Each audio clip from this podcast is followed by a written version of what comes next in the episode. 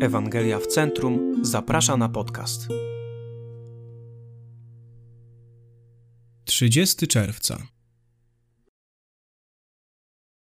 Jeśli sprawiedliwość Chrystusa pozwala mi stać przed świętym Bogiem zupełnie bez strachu, dlaczego miałoby mnie prześladować to, co myśli o mnie drugi człowiek?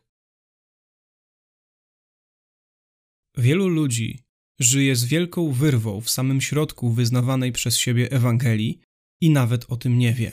Ja też tak żyłem przez wiele lat. Większość chrześcijan posiada podstawowe zrozumienie odnośnie do przeszłości zbawienia, czyli łaski przebaczenia, którą otrzymali ze względu na złamane ciało i przelaną krew baranka, Jezusa Chrystusa. I większość chrześcijan patrzy w przyszłość, oczekując w niej zbawienia, czyli łask niekończącej się wieczności, całkowitego pokoju i harmonii w obecności wiecznej chwały i łaski trójjedynego Boga. Niestety, wielu chrześcijan ma bardzo ograniczone zrozumienie teraźniejszości zbawienia, to znaczy korzyści wynikających z dzieła Jezusa Chrystusa tu i teraz. Dlatego niezmiernie ważne jest, abyśmy zrozumieli tu i teraz Ewangelii naszego Pana Jezusa Chrystusa. Jezus nie umarł tylko za Twoją przeszłość i przyszłość.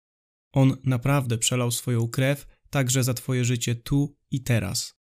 Umarł za trudne rozmowy, które musisz odbywać ze swoim mężem lub żoną, za Twojego buntującego się nastolatka i przyjaciela.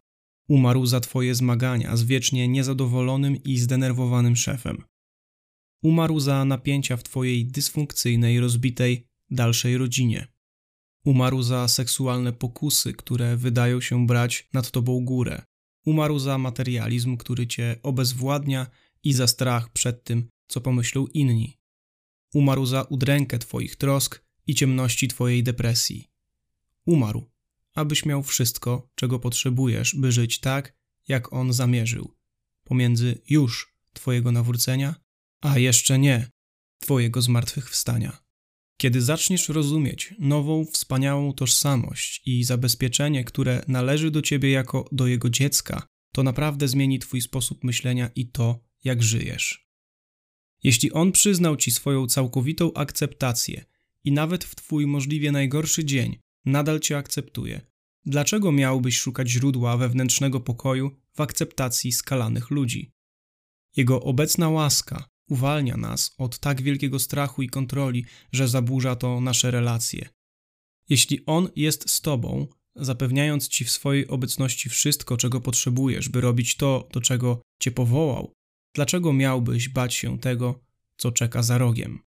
Kiedy zaczniesz rozumieć to, co zostało Ci dane w Jego łasce tu i teraz, przestaniesz zwracać się do ludzi, miejsc i rzeczy, by stały się Twoim zbawicielem. Ponieważ wiesz, co on myśli o tobie. Masz wolność, by mniej martwić się o to, co myśli ta osoba, która stoi obok. Wielu z nas przydałaby się taka wolność. Dalsze rozważania i zachęta Księga Psalmów 121